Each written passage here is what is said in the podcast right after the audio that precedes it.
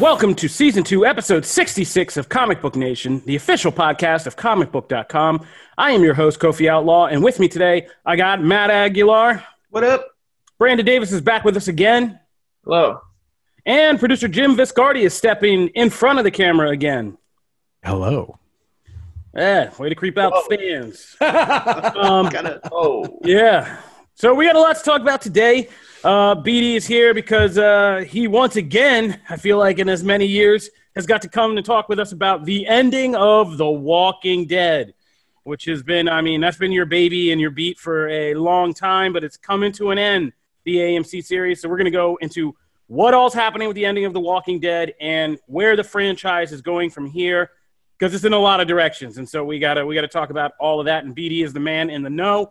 So he's here to uh, guide us through. But we also got other things to talk about. We have a new version of Dune to discuss that has just made its first big splash with its uh, big trailer debut.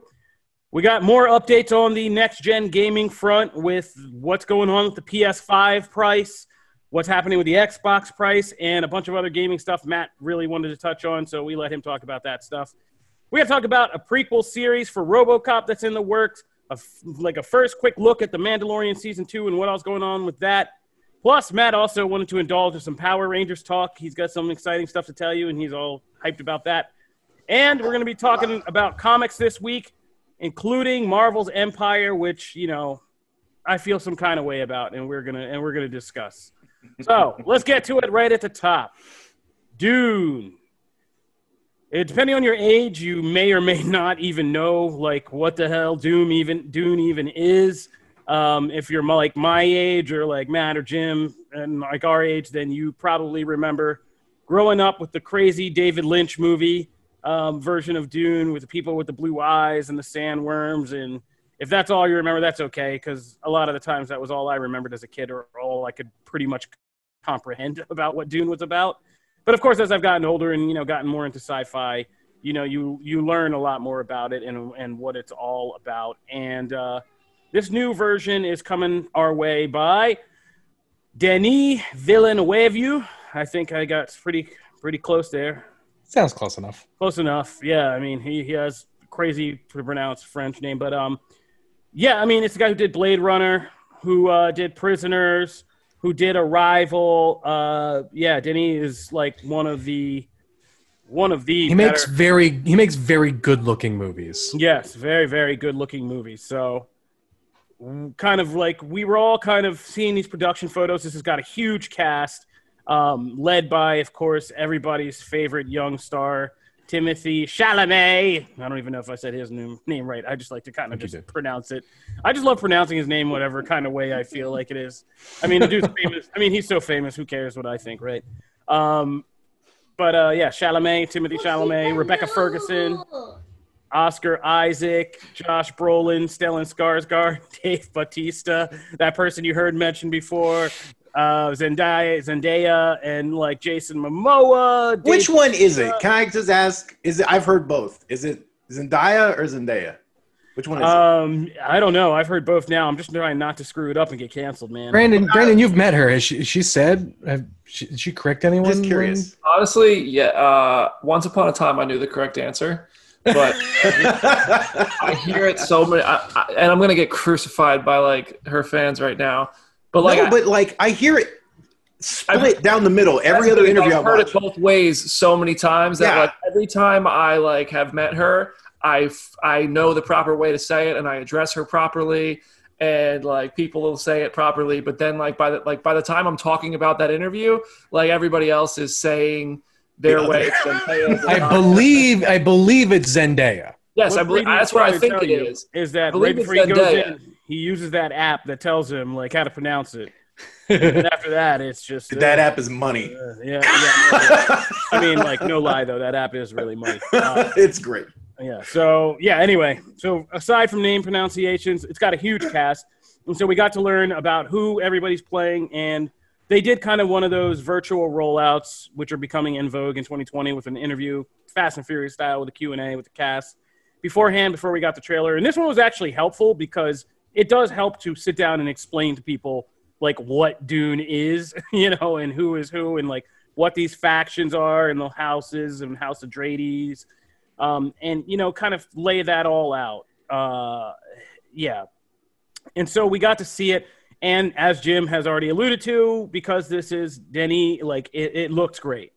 Um, yeah, the visuals are stunning. The sets, the props, the costumes. I mean, this is going to re-inspire Dune fever all over again. It just from the visual aesthetic, like beyond. Is any- is it though?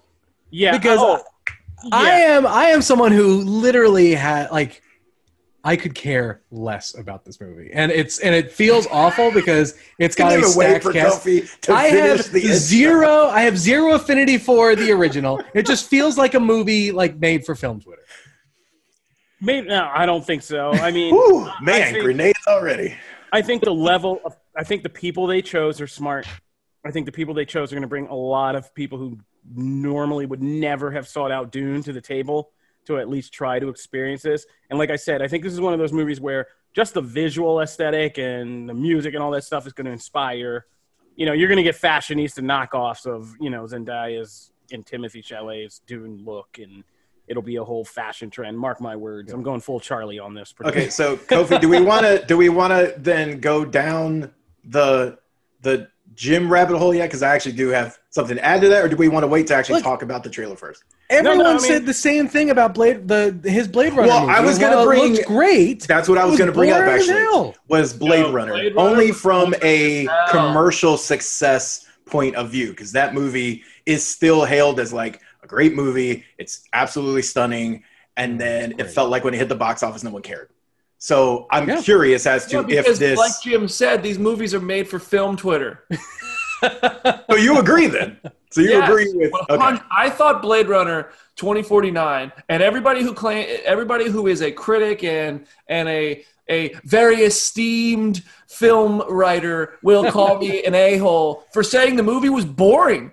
Like it was, I, like it was visually very pleasing. It was very, it was very cool to see these things and the color scheme and the and the grid of it all. But at no point did I care about. I what- really wanted to like that movie because like it, it's it's got everything that I like in it. And I just I just I couldn't. Well, I'm so care. glad Jamie's not here to like just. But like, but also, but that's the other thing too. Like, and like the, the Dune, like the Dune movie, and like we'll talk about, like we'll we'll get through the the trailer, but like if it's got that, it's got you know a, a bit of a Game of Thrones kind of aesthetic, and you know I know it's I'm probably discounting it by comparing it to that, but like again, I mean that's another thing that I wasn't terribly into, uh, you know, for much of, and so I, like I think that genre just may not be my thing, but like for a movie to have a cast this stacked and look as cool as it does, I am I am I'm just not in. I don't think I'm as out as you are. Like I'm not. I'm not. Like I, I am definitely wanting to see the movie day one, but uh, I, I just feel like I, I thought I'd be more excited about it with the cast and everything. But I'm not. I, like like you. I also have no affinity for the original Dune. I don't. I, I'm not like. Uh, this isn't nostalgic for me because of that. So, I mean, the cast has me excited, but really, that is probably the biggest draw for me because I think I- it's going to be a slow burn Denny Villeneuve Villeneuve uh, movie. Um, and uh, well, Kofi, you want to? Are you getting on me about mispronouncing a name right now? no, I don't care about that. I think I think a lot of you guys like point to one Denny movie, which is Blade Runner, which I hate to break it to you, like Blade Uh, that Runner- that's the only other movie I know him. Oh, okay, well- But also, this visually matches. Can I can I get can I get my words out? Can you both shut up? Yeah, yeah, like, go two go go go go seconds? My go words out. go go go. So you pointed to one movie he made. When I hate to break it to you, but Blade Runner wasn't exactly like a thrill ride from the original. So like I don't Sure. know what you were expecting in that sense, and maybe that's why you know esteemed film Twitter disagrees with you on this because they actually watched the first Blade Runner and kind of knew. No, what I watched the first Blade Runner. I knew what to expect. this did not listen. feel like the first Blade Runner. It didn't feel like the first Blade Runner. So Also, the, I love the, the first Blade Runner is not a thrill movie. Let's just put that. It's out. not a thrill movie, okay. but it's way more interesting. I Jim, Okay. have you not seen Sicario? Yeah, I haven't seen Sicario, Sicario. Prisoners, Sicario- Arrival. Like Yes. Oh, I have all- seen. Oh, oh I oh, have the- seen Arrival. Okay. Here's the thing. Here's why I keep going to Blade Runner You 2049. even mentioned Arrival in the intro. Like How did you forget? having seen those movies, and I really like those movies. This visually matches the the, the Blade Runner 2049 aesthetic. So then uh, that's why I'm going to that because to me it gives me the vibes of that movie. I think it's going to be. I mean, with how big the idea of Dune is, I feel like it has to move faster than that. It's it's not a movie that can that can. Okay, be, but I don't think those movies look anything alike. I Yeah, know. I was gonna say. I mean, there are trench coats and there are sa- there's a lot of sand, so in that sense, they are very similar. Um, I don't know. yeah, I, I just I, I think the the way that the the shots are set up. Yep. Um, and, and and again, this is just a trailer, right? And so, but you know, Okay, trailer's so, supposed to get me excited. Let me tell you what I'm excited about. Okay. okay. okay. Aside, uh, okay, let's take all the heady concepts of the political intrigue and sci-fi out of Doom. I'm excited because Rebecca Ferguson's in this as a Lady Macbeth character, and she's awesome. I'm excited because Jason Momoa doesn't look like he's going to be delivering me a boring, dramatic part. It looks like he's going to be smashing heads and yeah, he looks like a badass. swipe. Yeah, he's a master swordsman with whatever kinetic, crazy fighting style they created. Stellan Skarsgård looks like a crazy, frightening, good villain in this. Um, even Bautista looks awesome. Like, yeah, this, this Dude, looks like it's gonna be, it's gonna be fun. Like, I, I, I'm looking forward to this. I don't think it's gonna be as boring and crazy as, as you know, Blade Runner. Well, see, here's what happens. I'm not as high on it as you and Matt are apparently, and I'm not as low on it as Jim is. But then I tend to agree more with Jim, and now I feel like I hate this movie before I saw it because But because I'm not high though. Like it's not. It actually comes from a very like uninformed place because like I, Dune really just escaped me. Like I was never. Yep. I just never got sucked into that, and I know it has diehard fans, and it's kind of a lot like Wheel of Time for me. Like I just I missed it. Like I, I don't know why I was doing other stuff. Like I just missed it. So. I'm coming at this from really just hearing about Dune over the years and hearing mm-hmm. about the book. And so then this trailer did enough to like I want to see more. Like it, it was able to hook me. And for a lot of the reasons Kofi said, like those things I can I someone as doesn't know all the backstory and the politics and stuff can just kind of latch on to some of the cool stuff and the giant sandworm and all that. And then as as long as they do a good job of out those pieces of lore and pieces of the world to a new person like me, it'll do enough to get me to go, you know, to see this movie. So I'm kind of in the middle, but it I liked the trailer. I thought the trailer it did a lot more. I did not expect to like this or care about this at all. And I came in and afterwards I'm like, oh cool. That that looks interesting to me. So that's where I I mean, I mean, like like like- gotten identify into the with that. spice. The spice. Yeah, but even but even like like like what BD said, like I saw so many people just falling over themselves for this and being like, "Oh my gosh, this is the best movie trailer ever." And I'm looking at it going, "Where?" Like I thought Again, the I- it's a mood. Dune is a mood. Like- it was a That's fair. mood when David Lynch made it, just like Twin Yeah. Peaks. Twin Peaks Yeah. is not the greatest thing ever to sit down and watch. No, It's a mood. that's Either fair. you get into the mood or you don't. like, I I got this guy because it's a mood. And already, All right. Yeah. like I'm telling you, you're gonna see kids start imitating Dune wear and all that stuff. It's gonna become a fashion thing. I, I'm just putting it out there right now. All I also think part of it is just as a quick aside, and then we can we got other stuff I'm sure. But Yeah. I as someone who like recently went through this when The Witcher hit, and there's like mm-hmm. a, a a devout following of fans who, for the first time, feel like they're getting like real money invested and real effort invested into adapting their series because a lot like Dune, right? Dune had a didn't Dune have a TV miniseries too that was kind of budgeted or something like because I know The Witcher did. The Witcher had this like very it's it's it's kind of bad now. Like if you look at it, it's terrible. Uh, but it's only had really had that, and so for the Netflix backing and all that to happen, charges up a fan base. And the Dune, I mean, if you look at this trailer, you know it's quality. It it might not be for everybody, but they can look at this and go, they're trying to do our franchise right. Right? I feel like that's you're going to get a lot of the fan base just amped up because it feels like Hollywood's trying. So I mean, I feel like there's a part of that, and that's not a bad thing. That's just I feel like this is the fact. All right, we got to move That's on because we got a lot to do. But uh, you can watch the Dune trailer on comicbook.com movies. Check it out. All right, moving on. Let's talk about PS5. So, last time we were talking, we were kind of circling rumors about what the Xbox Series X and S were going to be priced and how PlayStation would respond. Uh, so right now we're looking at it that Xbox Series X will be 500, Series S or like 499. Xbox Series S will be 299, and uh, but the outlet. Okay, so right now it looks like the current rumors are that the all digital PS5 will be three ninety nine, Mhm. and the disc drive version will be four ninety nine. Yep, that is correct. And So- that it could be that you know we were talking about the game of chicken about who who came out first with their price and what it forces the other company to do.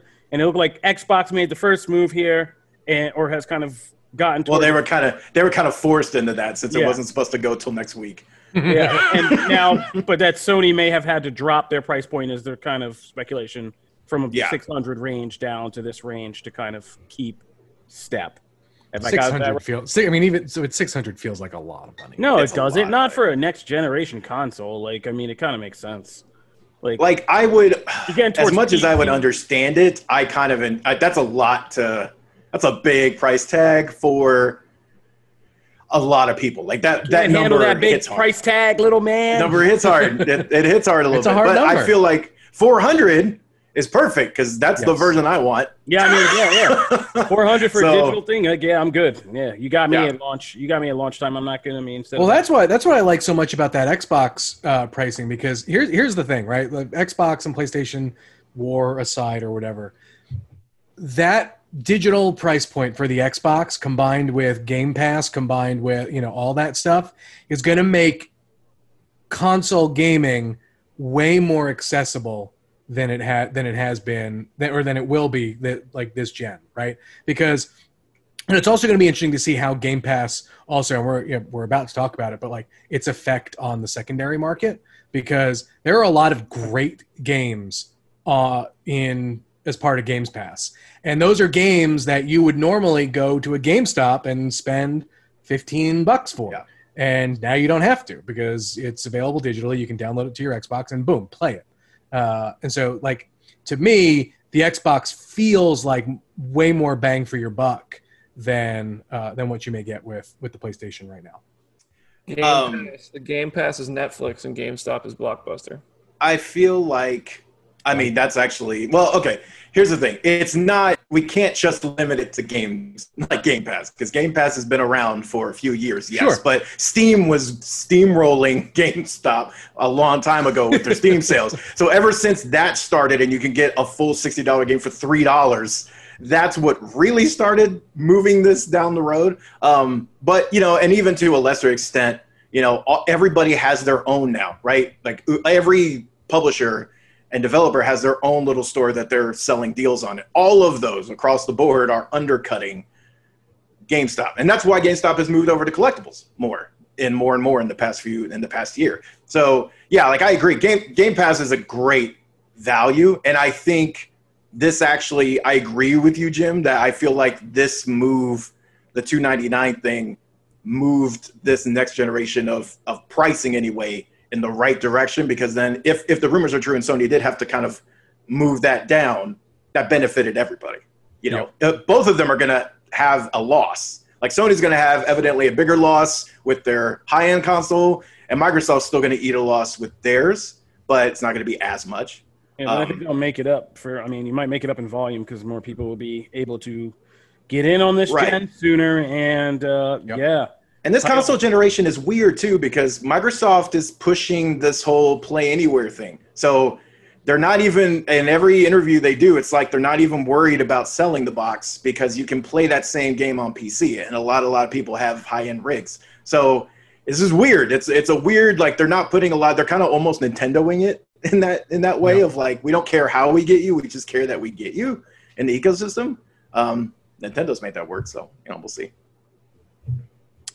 All right, Jim, you want to touch on some Fortnite Marvel stuff? Dude, I am all in on the Fortnite train. Uh, this uh, BD made the comment to me earlier today when we were talking about it. Uh, so I'm stealing I'm stealing your line, BD. But like, um, this season of Fortnite is a better Marvel game to me than Marvel's Avengers. Oh, you wow. said that earlier, you did Wow. not say it was BD's. Yeah, you totally no, it's jacked just- his comment. Well, I'm, that's why I'm giving him props now. It's a better it's a better Marvel game. It's a better Marvel game than than Marvel's Avengers. It's just it to me it is way more fun. It, they're totally different games. I get it, right? I mean, but uh, like yeah. this, but this, uh, this mo- the most recent update that literally came out today puts uh, so for players who who know Fortnite Frenzy Farm is gone, um, and it has been replaced with a giant like crater, kind of lifted up into the air, and it's Sokovia it's uh, huh. like Sokovia getting lifted up. Yeah, Oh, yeah, yeah. basically, and uh, and we get uh, you know we get Stark, uh, Stark Tech. Uh, it gets its own building. Iron Man is a kind of a mini boss NPC there. You can pick up his meth- uh, mythic stuff, which is repulsor rays, and then uh, shoots out a unibeam from from the chest, uh, which are all I mean, which are awesome, awesome things. And they've updated some of the other mythics where um, if you go near where some of the uh, Quinjets are, and they're the Stark robots. You shoot down some of the drones. Uh, Thor's hammer is a mythic weapon that you can get now, and that's in addition to Groot's rolling ball, you know, shield thing, uh, Silver Surfer's jump boost, and the the Doctor Doom stuff. Doctor Doom's still there, um, and, and it's just a ton of fun. And then there's there's a mode coming out called Marvel uh marvel mayhem or something. And it's duos or trios. And basically you get randomly pre-assigned four powers. And it's just like a beat 'em up. So there's no guns. You just go at it with you know go at the other team and use the superpowers to to beat them up. Um and it's you know it's a tournament of 16 basically uh, and it's it's been it's been a ton of fun. The skins are awesome. The battle pass this season is great. The skins that you get are uh, you get Groot, you get uh, Doctor Doom, Storm, uh, She Hulk, uh, Wolverine is the the secret skin. Um, Silver uh, Silver Surfer was in the item shop. Thor is the the base one. Um, I know I'm forgetting one They or two more, Ven- but, that, there's like a leak that says Venom is coming. Oh yeah, like like Venom. Venom may be coming. Like that, that was something that like I think came out when the Marvel Mayhem stuff went live this morning, and you could see the different powers you could use. And so one of them was a Venom power, and it's like, oh, okay, well maybe uh, Ven- like Venom is coming. So, but all in all, yeah, but all in all, like it is. I mean, it's been a ton of fun. I mean, even like the the trailers they've been cutting for this thing have looked great. They're using Marvel adjacent music, and so it feels you know it feels awesome and epic. Um, and I'm I'm in for it. I love it. It's been a lot of fun. Matt, you want to real quick before we break, take us through uh, announcements, Prince of Persia and Rainbow Six Splinter Cell? Yeah. So uh, today was the Ubisoft Forward, and uh, they touched on all their big games. Uh, the previous, uh, I think it was called Gods and Monsters, got a new name, but that actually looked really slick. It's essentially cartoony Assassin's Creed Odyssey, which I'm I'm all in for. But the big ones uh, were actually the Prince of Persia: Sands of Time remake, which had been rumored and leaked, but we actually got to confirm and we got a full trailer, and uh, it comes out in 2021. Um, I mean, a lot of people are reacting uh, positively to it. I, I thought it looked a little underwhelming, but then I adored the original game, so I'm hoping maybe that's just like alpha footage and things like that. We also got because I know Kofi loves Splinter Cell. Uh, we also got Rainbow Six Siege had previously announced uh, their operation with Sam Fisher returning, and in this uh, presentation we got a full trailer, very like all animation uh, intro trailer to his mission. We're still haven't like received like full on gameplay deep dive into it yet, but uh, you know for those who have been wanting Sam Fisher in a game again, this isn't exactly that, but it's pretty close. So, you know, fingers crossed. But yeah, it was a pretty good presentation overall. And also, Watch Dogs Legion is looking better and better. I'm getting more and more excited for this game that I completely wrote off at the beginning. I'm hoping it. I'm hoping it delivers. So, fingers crossed. You, me too, buddy. All right, that'll do it for gaming. We are going to take a quick break, but when we come back, we're going to talk about the RoboCop prequel series, The Mandalorian, Power Rangers, The Walking Dead, and comics. So stay tuned for all of that.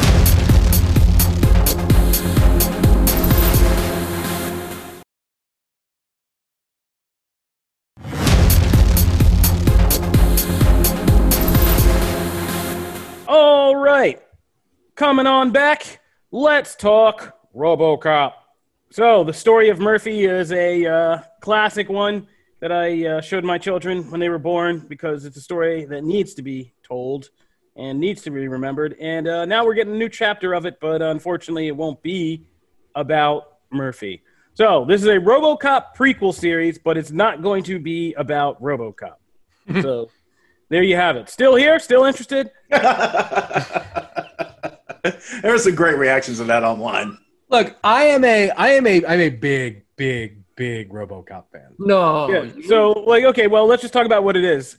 Yeah. So the prequel series will be about Dick Jones, the kind of executive that was the villain in RoboCop, and it's kind of about his corporate rise. So there you go. Um, and I could see why that's if you don't understand like Paul Verhoeven's RoboCop is a very like everything else Verhoeven does, it became celebrated as a genre film when it was really like a subversion of genre film. Um, and so a lot of what RoboCop's about is kind of the corporatization of America or, or the corporatization of capitalism and how what kind of like run amok society that could lead to. And yeah, so this is a probably good time for that series about a crazy corporate shark kind of making a rise in this kind of slightly heightened sci-fi world would would be uh, it could be really good if done well. I mean, you just got to get over that hump of initial premise of just telling people it's a RoboCop series with no RoboCop. yeah, yeah. I mean, I I, I the part of the thing that excites me is is the is the world the potential world building because the thing about RoboCop is it just drops you in there and you're just left to assume like all of this stuff like just exists, right? So I'm actually I've always been kind of curious to how RoboCop gets to RoboCop, and so maybe hopefully we I mean we see some of that. It's one of those things though that so I one I Some feel things like are better left unsaid. Yes, no, absolutely. no, But- no, no. I, not even that because I'm all for someone trying their hand at filling out a universe or whatever. It's just one of those things we were kind of touching on before. Like, are you because it has been celebrated as a genre film?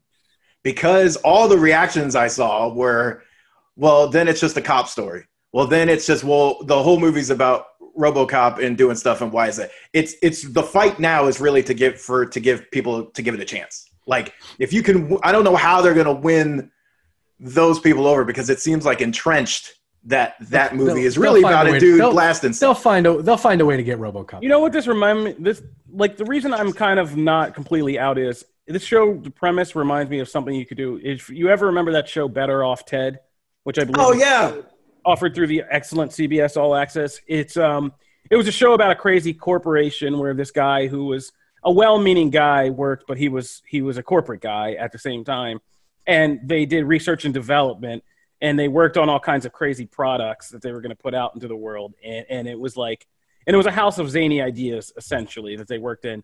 And the, and the stuff ended up harmful or whatever, but they would have to corporate it and kind of spin it to how they could use these potentially hazardous products or anything. And this is what this kind of reminds me of. It could be a great satirical show about a place that's not too far removed from some of the stuff we, we hear as ideas in our current society and just dealing with like civil chaos and, and social upheaval with these absurd ideas like building an ed 209 and like all that stuff and kind of to deal with this stuff um, you could do it in a really funny kind of twisted way but uh, will we get that i don't know we'll see.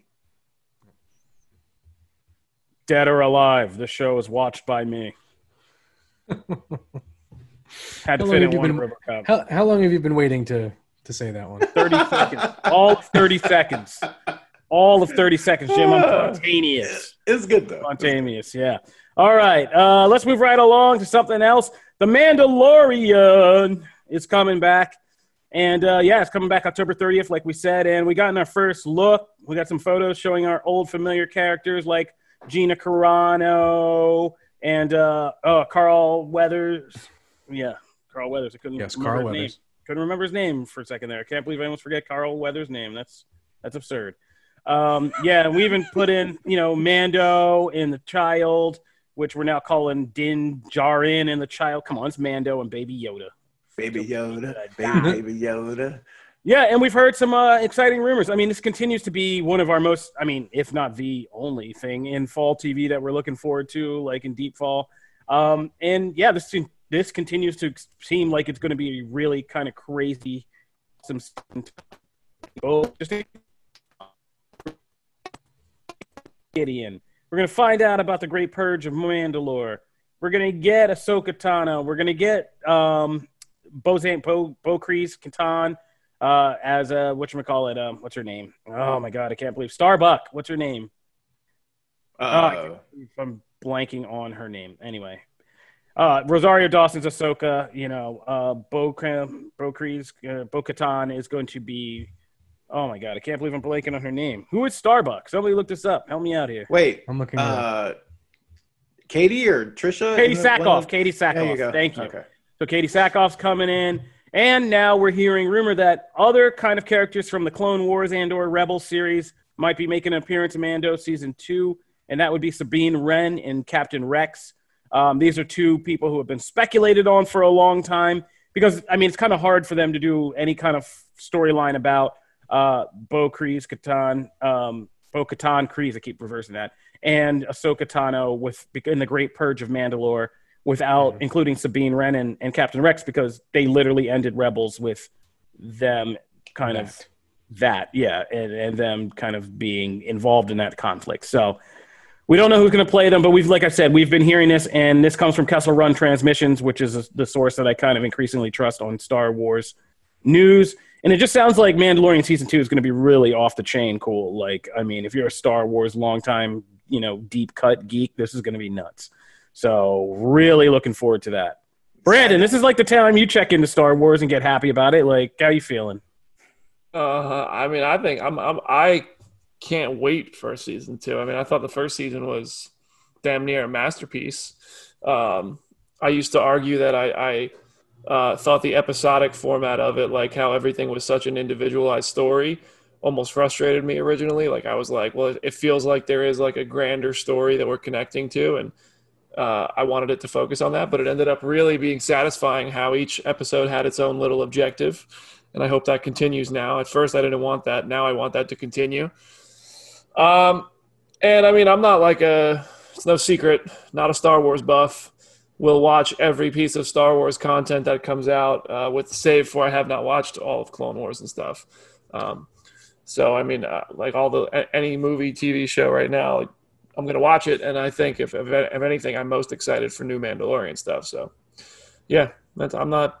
I don't know. I don't have the deep cut knowledge on this to, to dive in, but I can't wait to see Baby Yoda again.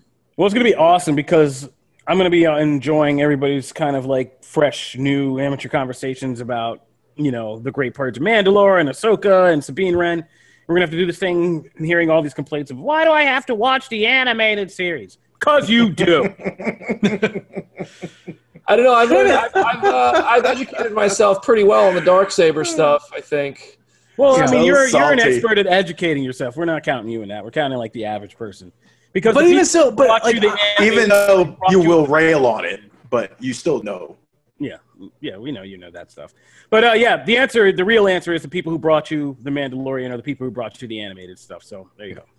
All But, like. But but the Mandalorian though in general has oh like has kind of always had lo- that deep cut Star Wars stuff and like I am I would still consider myself a Star Wars novice and I'm not at all worried about having the fact that I haven't really watched the Clone Wars or Rebels heading into season 2 because I trust that I will figure it out along the way and let that just Yeah, be a they'll probably Like, keep it pretty basic. Like who's Yeah. Ahsoka? But even- but even so, but, like- Anakin's- I know, but I always appreciate the fact that there is other stuff out there that is always that can be added seasoning. Basically, like if you want to deepen your. I mean, those shows are Wars so good on themselves, though. Like just by themselves, they're good. They're just They so really good. long. oh my god, Jim. All right. Too many episodes. Moving right Too along, Too much man. stuff to watch. We're Uh, moving right along. What you consider hard is is an interesting concept. All right, let's move on. Uh, Matt, you want to talk? Take us through Power Rangers. Yeah, I'll just do a real quick thing. So, uh, at the end of this month, uh, the 25th and 26th, Hasbro is doing PulseCon, which is their first like virtual convention for their site that has all the toys and all the merchandise and everything like that. One of the cool things is there will be panels and merchandise for like all of their brands, including Power Rangers, and there will be a Power Rangers panel that, uh, for those who are kind of Power Rangers fans know that this year was supposed to be Power Morphicon. It's an every other year thing. And typically, what happens is the cast of the current season kind of hands the baton over to the new cast for the next two years. And they're the, it's their first introduction. And like there's really cool moments between the cast. And it's the first reveal. So it's like a really big thing. Because obviously, Power Morphicon had to delay their thing to 2021, we're not going to get that. But a lot of people are thinking that because the Beast Morphers cast is on this panel, not in its entirety, but a lot of the key players, uh, that there will be some sort of you know announcement for Dino Fury the next season, and that we'll see that cast. There's been some leaks already, so we kind of know that they've already been cast. So we will see like that official passing of the torch type of thing virtually, but still cool. So um, fingers crossed that it actually happens. Uh, and you can get more details on the panel at comicbook.com. But as a as a Power Rangers nerd, I'm very hopeful that this actually happens because that was a super cool thing to go from Ninja Steel to Beast Morphers. I got to be there for that, and that was a really awesome moment. So I'm hoping we get something, some semblance of that this year. So that's it. All right. Thanks, man. Keep a lookout, Power Rangers fans. Now, we are going to move over into our deep dive, and today we've got to talk about the end of an era. The Walking Dead is coming to an end. BD, tell us what happened because I mean, I feel like just like the comics, what was just like a year ago, or, or was that even in the fall? I can't remember. God, was it a year ago or was it just Or was it earlier fall? this year? It all blends together. you Yeah. know? Uh, it was a little over a year ago. Oh my Yeah. gosh. Jeez, That's craziness. Okay. Uh, anyway, so yeah, a little over a year ago when we just got hit with like the surprise that Kirkman was ending the comic series, and we were like, "What?" And now we're kind of in a similar situation, or at least I was, and it seemed like a lot of fans were caught off guard. You are the insider, BD. Tell us, like, did you see that? Did you know this was coming down the pike? Like, you, like, why didn't you prepare us for more in 2020? um, in all seriousness, like, what's going on here? And uh, what's all going on with this? How the franchise is kind of branching out from here? Yeah, so the facts here, the simple facts of it all are that The Walking Dead is ending after season 11. Uh, it's going to be a 24 episode season 11 that will run, will start next fall. It'll continue in the spring of 2022 and end in the fall of 2022. Three eight episode chunks. Uh, after that ends, there will be a Daryl and Carol spin off show, which seems to be a con- uh, continuation of the story. And I'm guessing they're just going to leave and go off on their own journey. So it's Ride with Norman Reedus in the Apocalypse. Uh, and they're doing a Tales of the Walking Dead show, which this is probably the most exciting thing they've done. Yeah, I was gonna long time. say, yeah. Um, and it's this is an episodic anthology series which will follow different characters, uh, either each episode or through mini arcs. So you could get uh, brand new characters in different countries in different portions of this country, um, or anywhere at any time in the Walking Dead universe, or you That's could get existing characters. So we might revisit Abraham or Glenn or anybody from the early days, or or characters who kind of came and went on Fear and on The Walking Dead or whatever. Uh, so I think that that sounds like the most interesting thing they've done in a very long time, and there's big potential. I just think it's too late for people to care about the Walking Dead brand uh, with new content. Like, I mean, you're going to have your fans who are with it till the end, um, but it's going to be hard to introduce new fans. Uh, and so, my interpretation from what I know and from what I can surmise of this uh, is that they always planned to end after 12 walking dead. I mean at least in recent years the, the, the plan became to end after 12 uh, and that was communicated kind of quietly. It wasn't made public. Uh, and then with everything that has happened with the pandemic they were forced to not produce season 11 on as planned. They added six episodes to season 10 which will which they want to start shooting uh, as soon as october if not a little bit earlier. Um, but they're still figuring that out. And those are going to be the spring con- Walking Dead, main Walking Dead content we're supposed to get. Um, and so when they did that, they realized, well, we already have these six episodes. If we do 24 in season 11, it, we're only two episodes short of what would be season 12 in total. Um, and also, AMC saves a lot of money. And it's no secret AMC loves saving money. After season 11, there are some really key members of the cast whose contract would have run up. Uh, and instead of having to negotiate a new contract, which would have been very expensive for AMC uh, and very profitable for the actors. And we've seen that that is not the way this show has operated historically. Uh, with, I mean, Chandler. uh, so they decided to just kind of extend it, which I mean, from a business perspective, it makes the most sense. Pay them. Maybe it's 50% more than their season regular fee or whatever the little added bonus if I spoke agent better, I could probably get more information on that, but I don't. Uh, so they're gonna they just extended season 11 contracts a little bit and paid for more episodes instead of having to renegotiate for a whole new season. Uh, and it's gonna end, but as with The Walking Dead, it's never really gonna end. They're gonna have those spin-offs. They have they're not they're not calling it a Rick Grimes trilogy anymore. Nobody at AMC is referring to it as movies or a trilogy. They say a a Rick Grimes film uh, which is smart. But I also like I, I think it's all AMC has a history of getting ahead of themselves, uh, and I think they should not have announced the Carol Daryl show. I think they should have waited. Like I think they should have looked at like I mean, it's and I think this stuff always goes back to Marvel because they have this franchise that looks like a genius plan that's so well thought out and planned ahead, but really it's looking at what works looking at what doesn't work and reacting to that and doing that, uh, and kind of letting the plan be like structured but also fluid to those plans. And three years from now, who knows if Carol and Daryl will still be a hot topic for fans? More to the Uh, point, you robbed yourself of all the tension in the final seasons that these two Yeah, because you know they're gonna major live. major Yeah. tensions. Yeah. Exactly. That's exactly. So I mean, they, they did it with the Rick Grimes thing. It was like this within 30 seconds of people are still crying that Andrew Lincoln is not on The Walking Dead anymore. Scott Gimple is on Talking Dead to say, but hey, please stay interested. We're doing a trilogy of movies, and now that trilogy might not even happen. It feels like. Uh, and the Carol Dow show, um, I, I mean, probably going to happen. I know Norman Reedus and Melissa McBride are very invested in this, and and they're very happy to continue doing it. And I'm sure they're already signed on if it got announced. Um, but it's just in 2023 to think about people still wanting Daryl Carol content. It just feels like it's becoming more and more niche, and that's a hard thing to market, um, regardless of how good the show ends up being. That said, I'm sure there is a chunk of us who are going to watch it, no matter what. Um, but I think this is the end. I think this is really the end of the Walking Dead era as we know it. I think Fear the Walking Dead is going to end in season seven.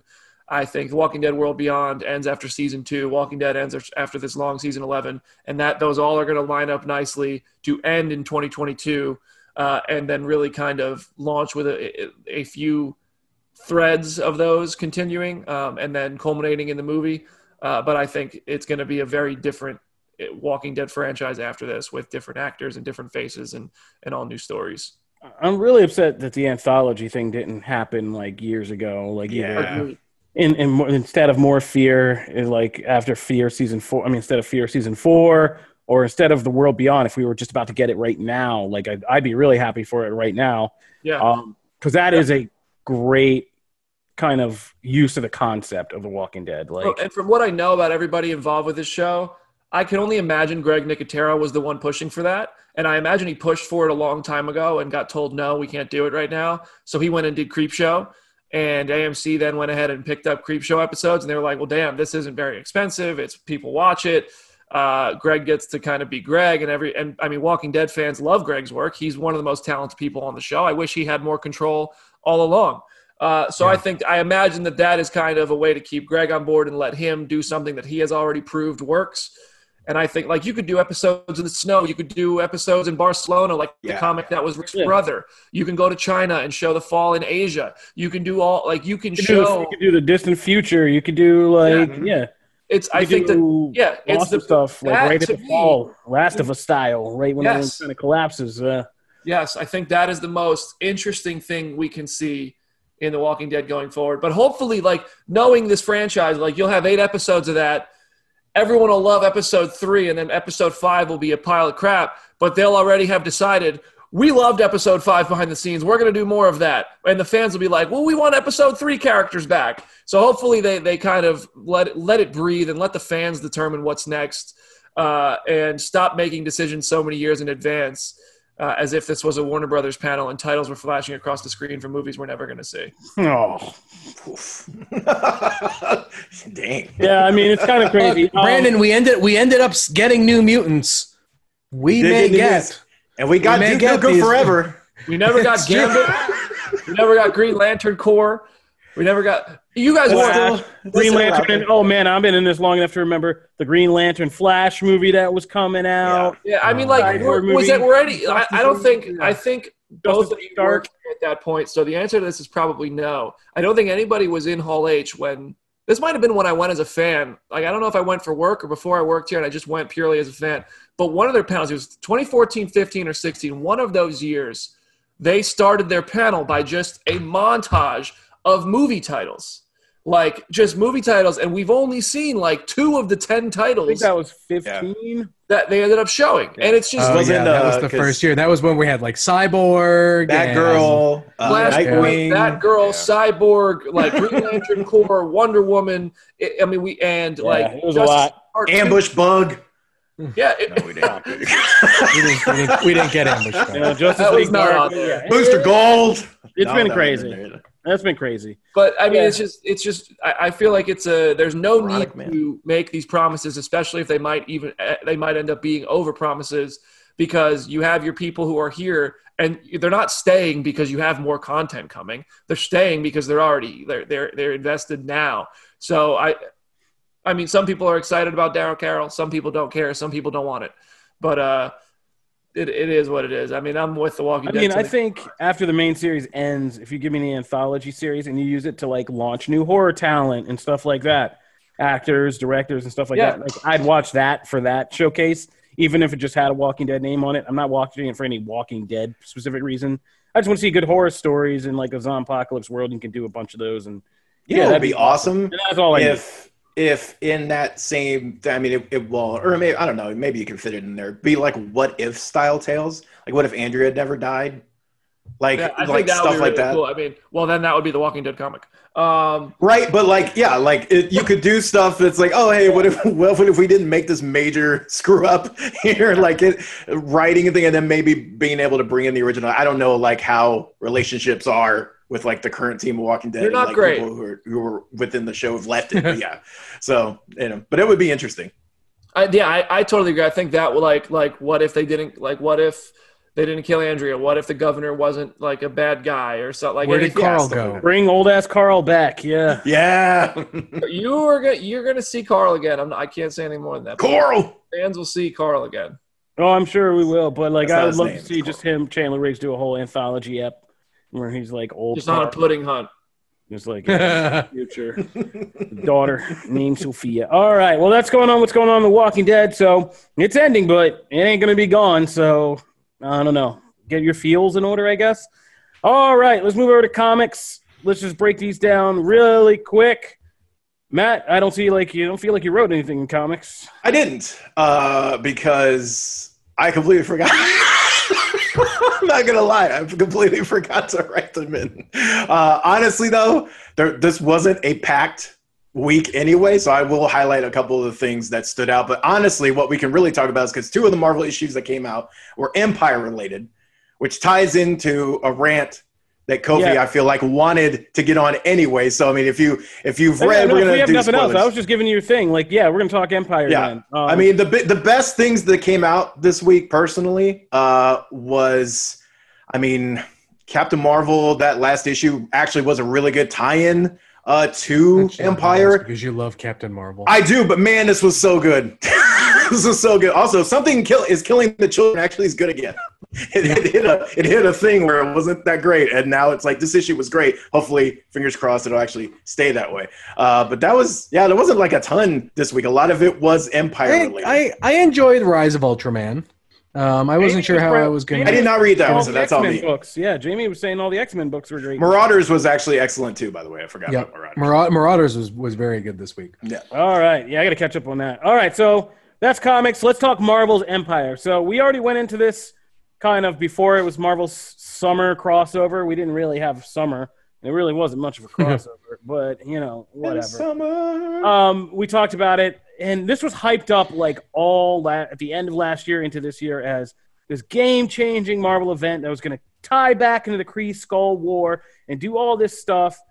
And I'm really going out and saying this like I, I'm not hyperbolic about comics and stuff. I don't think I've ever been accused about that in the you leave that. You leave that to me. Yeah, but like I, I'm seriously like wondering, and I've been trying to seriously think it through.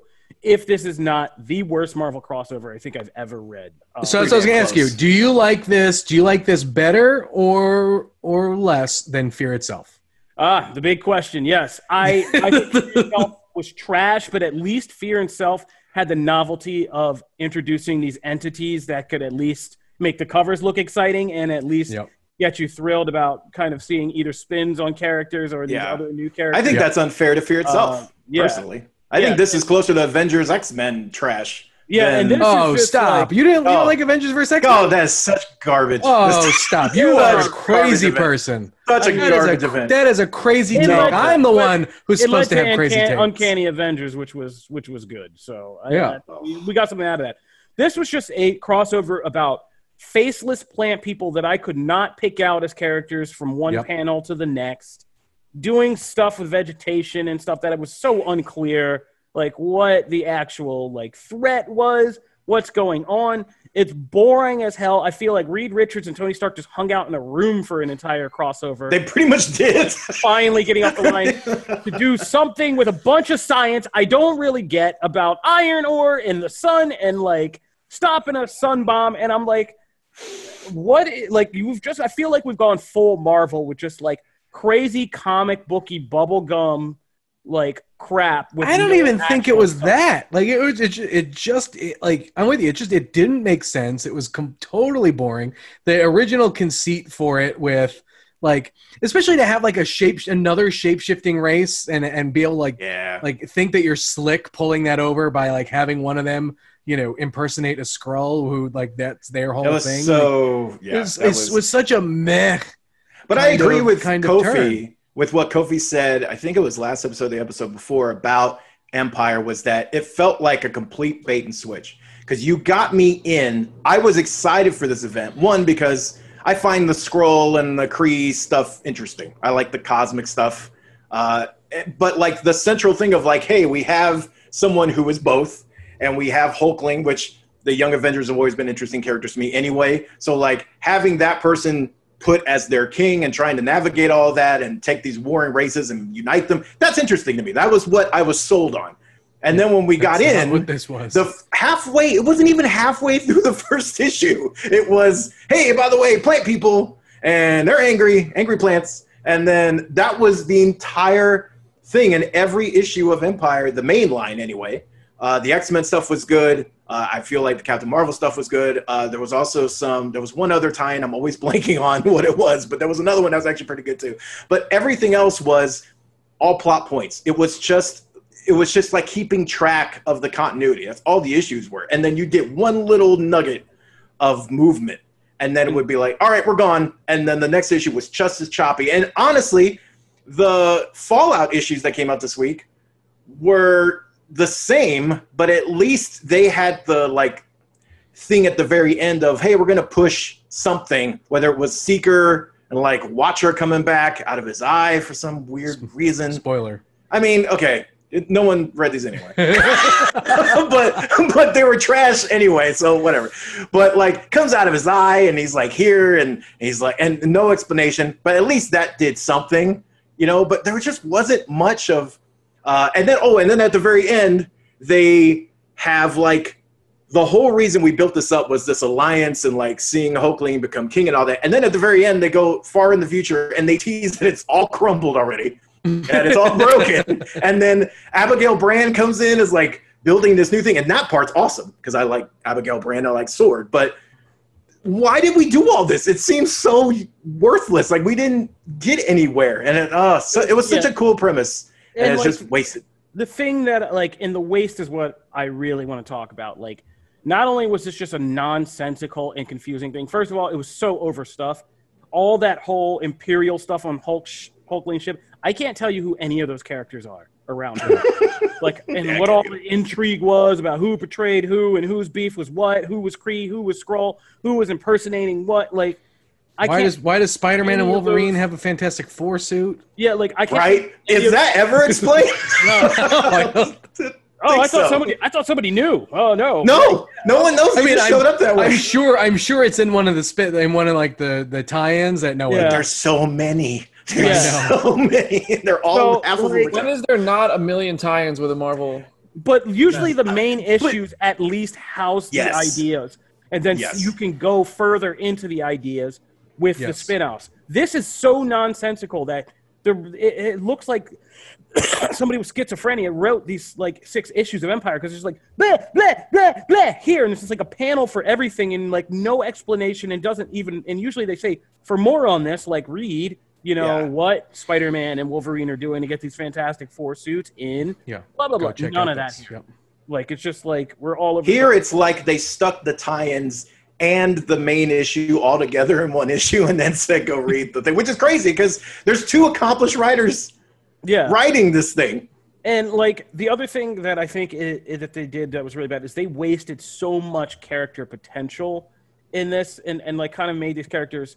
And some of the tie-ins got a chance to focus on them and had creative teams that could focus on individual characters. But like the main series, just going by itself, like I mean, the Hulkling Wiccan stuff is ten times more boring than it's ever been. Which Mhm. that could have been like a really rich thing to explore. Like, well, and I would have liked to see more of like of Captain Glory, who's a character Yeah. that I really liked during that um, that other that weekly Avengers event where he debuted. Um, and so to see him get a bit more action here, I was like, oh, cool. But like, nope. And then he's stuck in jail. And like, granted, granted, like the caveat I'll put out is Marvel could have never seen what the world was going to do this year, and um, no. and so some of that feels like you know just co- like contextual. Like a lot of stuff has shifted and changed in society that makes this feel kind of a little bit more irrelevant and like not focused on some of the topics it could have probably talked about.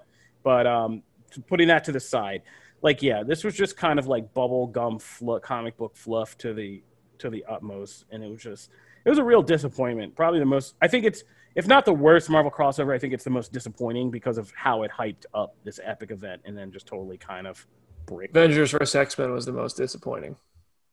Man, I am shocked at the hate on Avengers vs X Men. Look, here's the thing. Black Vortex, forgettable, but I don't look at it as like, oh, it's terrible. It's just forgettable. There are a lot of forgettable. I like I like Avengers. I- X Men. I, I selfishly has like a- Black Vortex because there's an alien why? race named after. There's an alien race named after me. Okay, well, okay, fine. That's that's not. I don't have It's that. nepotism. There's no That's- alien race that's- named That's after my me. own so I nepotism. don't That's why. but like Avengers X Men with such a high profile premise and potential, and these just amazing things. So many characters act out of character in that book.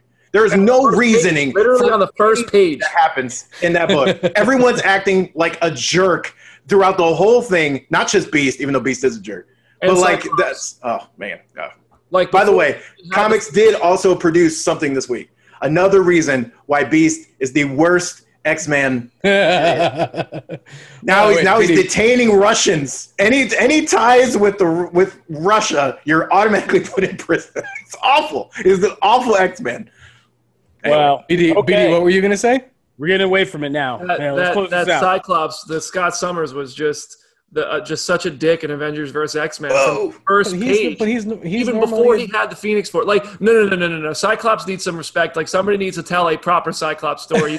Like, Uh, when- pe- whoa, whoa! People have people Yeah. have. like they need to get back to that.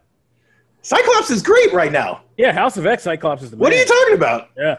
Listen. All right, we're getting away from it. We're getting away from it. Empire is terrible. Hopefully, Swords, uh, uh, uh, X of Swords is going to be a lot better. Boo! I, I, look, I am actually, I'm X of actually. Swords. No, I was I'm- booing I'm- Empire. Oh, Oh, yeah. okay. I was, gonna say- I was gonna say, X of Swords. I was like, I'm actually starting to get a little bit excited about because you're starting to see they're starting to seed it in some of the books, um, and I guess I guess also in Empire. I guess, or what book the hell did I read? Was it You couldn't that? tell. where she like takes the sword or the like the lady has has a sword? I assume that's a sword of X or whatever. I don't know, but anyway, I'm excited for that one. Yeah. So we'll be hopefully talking about a better Marvel crossover to come. All right, that'll do it for this episode of Comic Book Nation. We want to thank you guys for tuning in. And as always, we put up new episodes every Wednesday and Friday on comicbook.com, where you can uh, listen to the show. But a lot of more of you are listening at podcast platforms, and so we are on Apple Podcasts, Stitcher, Spotify, Google Podcasts, Google Playlist. Uh, you can tell iHeartRadio, and you can tell any Amazon Alexa device to fire up Comic Book Nation podcast, and it'll get it playing for you. If you want to watch us, we put up live episodes on Facebook every Wednesday and Friday. If you want to talk to us, drop topics. And we're going to start some new fun things. Me and Jim were talking about uh, things to get you guys involved in the show since we've got an actual base of listeners now. We want to do things to get you guys involved, so we're going to come up with some fun interactive activities like uh, maybe a mailbag kind of question and answer where you guys get to fire off questions and we got to answer them. So uh, start to start to hang around that hashtag Comic Book Nation because we're going to have fun stuff for you in the coming weeks. Can we bring a fan onto the show one day? Yes, yes, we That can. would be I mean, super cool. Maybe Yeah. that could be fun. If legally we are allowed, then legally we will abide. Are we gonna Are we gonna have uh, like holiday comic book nation sweaters? Oh Uh, Jesus, man! Jesus, I don't know. I don't know. Maybe. I like that. I support that. Yes, if you make them. Yes. All right. Oh, I can sew. Oh boy. I'm on this. Christmas lights coming. If you still want to listen to to the show after all of We, this, won't, e- we can't even let him end the show. yeah, if you want to listen to the show after all of this, you're still interested. We put out, like I said, new episodes Wednesday and Friday. Hey, Comic Book Nation. If you like the show somehow, like five, leave us five stars on Apple Podcasts because when we get back in, we're going to be sending a bunch of T-shirts out to our appreciative fans who have uh, put up those five star reviews. So uh, yeah, we're gonna get in there and uh, show our appreciation once we get back in our merch closet. Keep that budget up. All right, that'll do it for this episode of Comic Book Nation. We want to thank you guys again. Stay healthy, stay connected, and uh, see us when we come back. Peace. It's